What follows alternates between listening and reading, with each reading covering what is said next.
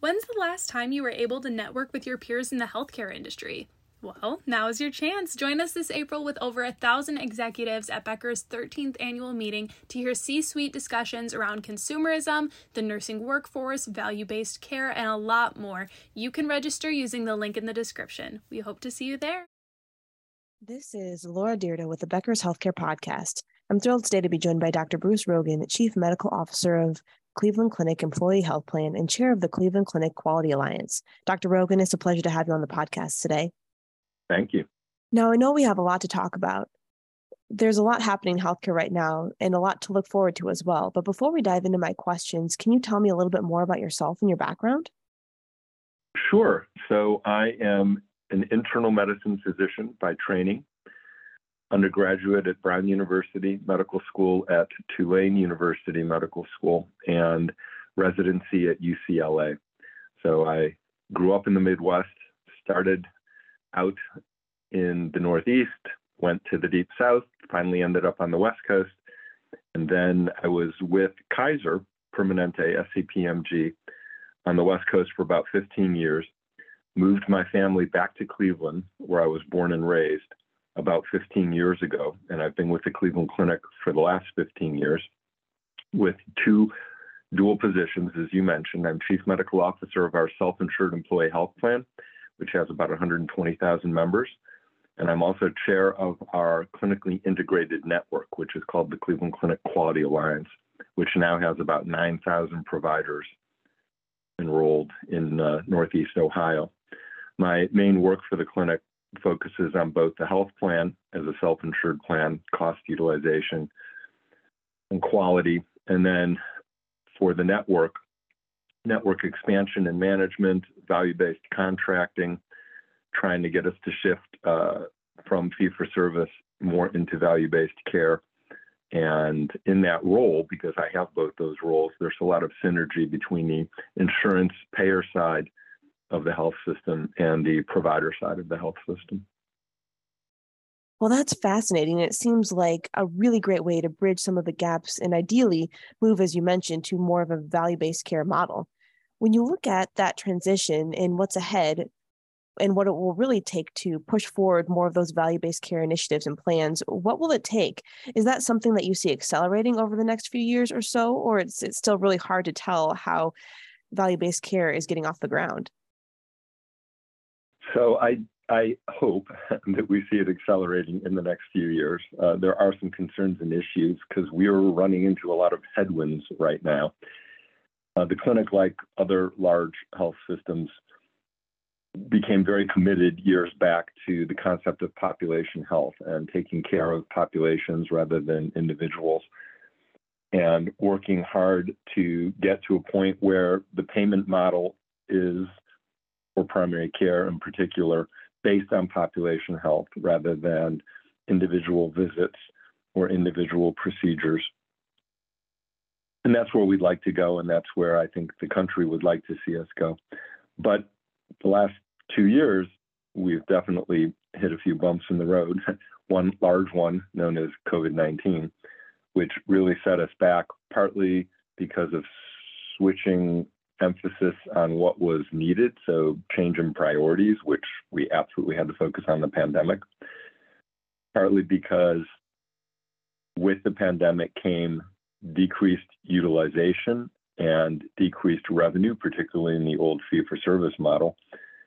So we were sort of in that transition from one payment model to the next when it partly stalled out because of the pandemic and because of the current economic situation. As everyone knows, right now it's very difficult to hire healthcare workers. There's a lot of openings, issues around recruitment. There's significant provider burnout, particularly in frontline physicians all of those things make it difficult to implement any sort of significant, massive change going forward in the next year or two until we solve some of that. And like other large health systems, uh, we've had some revenue losses. And with inflation pressures on us, what we're seeing is that our cost of doing business is going up. And at the same time, with post pandemic declining utilization, uh, impacting not only revenue, but also leading to drops in our quality metrics because patients aren't coming in for the care that they really should be getting under population health. That leads to issues around quality metrics, which then leads to issues around population health payments coming from the payer side.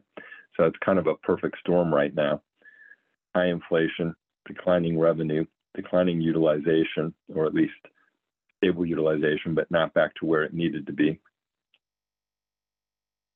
And uh, yeah, this is going to be a tough year. I don't know how else to put it. We'll get through it. Absolutely. And that's fascinating. As you mentioned, so many other health systems are dealing with some of the same issues and challenges that you are. So, when you look at the year ahead, are there any big issues that you're really focused on at Cleveland Clinic in particular? How are you changing the strategies or addressing some of these issues to ideally be in a better place going forward and looking at the years ahead? So, well, part of it is to continue to push for the best population health programs and environment of care that we can achieve. That requires data. So we're very excited about uh, a new data aggregator and vendor that we're moving to for our value-based contracts, including our own self-insured employee health plan. We think that um, more data and better data, and particularly actionable data, will help us improve the care that we're able to provide to our patients and our own employees and families. That's one thing that we definitely think will help us get through the next year or two, that additional data, which will allow us to actually take better care of our patient population and improve our ability to fill gaps in care. Again, leading to hopefully the utilization that we need to see, the medically necessary utilization that we need to see to improve our quality, to make those value based contracts work the way they're supposed to work. Also, social determinants of health is becoming uh, a much bigger uh, item on the agenda. We at the Cleveland Clinic are very committed to the communities around us. Like many communities, there are significant healthcare disparities that we see in our populations. Part of the problem with getting the best possible care for our entire population is to have the data on those social determinants of health to improve our population health efforts, whether that's uh, data on the living environment, transportation issues, food insecurity. All of that will play a key role in our success going forward, both on the financial side, on the quality side, uh, and on the population health side. The other thing that we're really focused on is essentially continuing that shift towards value. So moving into new contracts, both commercial and Medicare Advantage, and expanding into new markets, both domestic and overseas. So, part of the growth strategy is to increase the volume of patients that we're able to care for while at the same time improving the quality of the care for that entire group of patients. So, I think that there's a lot of good coming in the next year or two that will help us handle those headwinds that I described earlier. There's also challenges, and the challenges are around all the things I just said challenges around getting that new data and making it actionable and putting systems in place to be able to use it. Challenges around getting payers to work with us in new contracts that are win wins for both the payer and the health system.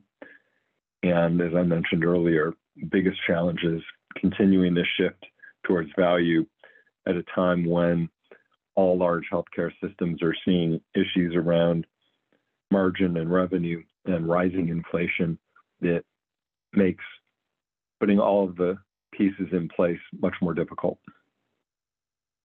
I see. And so there is a lot to be looking forward to in terms of the possibilities once you have the data in place and the ability to move forward with more value based care, but certainly not without roadblocks along the way. And especially as you mentioned, and looking at the economic environment right now, which there's a lot of uncertainty still, and even with some of the trends we're seeing with inflation and other issues. So, uh, what projects and initiatives are you working on right now that you're most excited for? And is there anything that makes you nervous too? Sure. Well, there's a number of pilots that we're putting in place on the health plan side, and I've been focused more on the clinic as a system and uh, the integrated network. But uh, for our own health plan, we're very excited, uh, both because we're with a new third party administrator and because we're with that new data aggregator. And we have a number of pilot projects that we're testing on our employees and their families with the hope that if we're successful at improving chronic condition management and quality for that group, we can advance it to the rest of our patient population as well. Uh, some outside companies we're working with. So that's exciting. And I think that overall, it's just a question of staying the course and keeping focused on what is most important, which is patient experience that we've done a lot of work on, but also caregiver experience. We call all of our employees uh, caregivers. So you need to have excellent patient satisfaction, but you also need to have excellent physician and caregiver satisfaction for all of our employees to be able to have them able to do the best possible job that they can. And again, that's critical in a time of economic uncertainty and important for both retention and recruitment. That's a really great point. And, you know, especially thinking about the times of uncertainty and where we're at today after the last few years during the pandemic, that has put a lot of stress on the workforce and caregivers, whether they're in direct patient care or they're working in other areas to support the health system. For you in particular, is there anything that Cleveland Clinic is doing differently to try to really make that caregiver experience better or bake that into the recruitment and retention strategies to really help you uh, get into a position where you're successful over the next few years?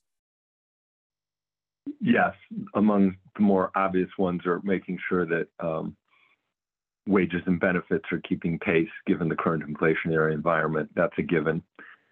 We have a very rich benefit package, and we continue to improve on that every year. We've been fortunate because we've been successful with our medical and pharmaceutical insurance plans to be very cost efficient while maintaining high quality. So we've kept premiums and costs for the employees and their families relatively low compared to the national trend.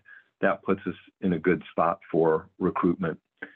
And we have a lot of educational programs, tuition reimbursement programs, and additional benefits that we've added in the last several years uh, to both maintain caregiver satisfaction and also enhance our ability to recruit new caregivers. So those are all helpful, and we hope that those will continue to be successful. In terms of burnout, uh, we're actually looking at a restructure that we think will help with how the physicians are supported in their frontline work. And we have made sure that we are not neglecting the team effort in terms of hiring up for nurses and medical assistants and pharmacists, social workers, behavioral health counselors. All of those are critical components of the integrated team that we provide to patients. And that helps patient satisfaction, but they're also critical components in that integrated team for the provider satisfaction so that everyone is working at the top of their license and doing the work that they're best trained and capable of doing. That's fantastic to hear. Thank you so much for sharing that with us. Now, before we wrap up our conversation, I just have one more question for you. Obviously, we've talked a lot about the changes over the last few years and how the healthcare system will continue to evolve in the coming future. But I want to know when you're thinking about leadership, what do the most effective healthcare leaders do in order to be successful, and what will they need over the next two to three years? Well, as we've said, it's going to be a rocky couple of years.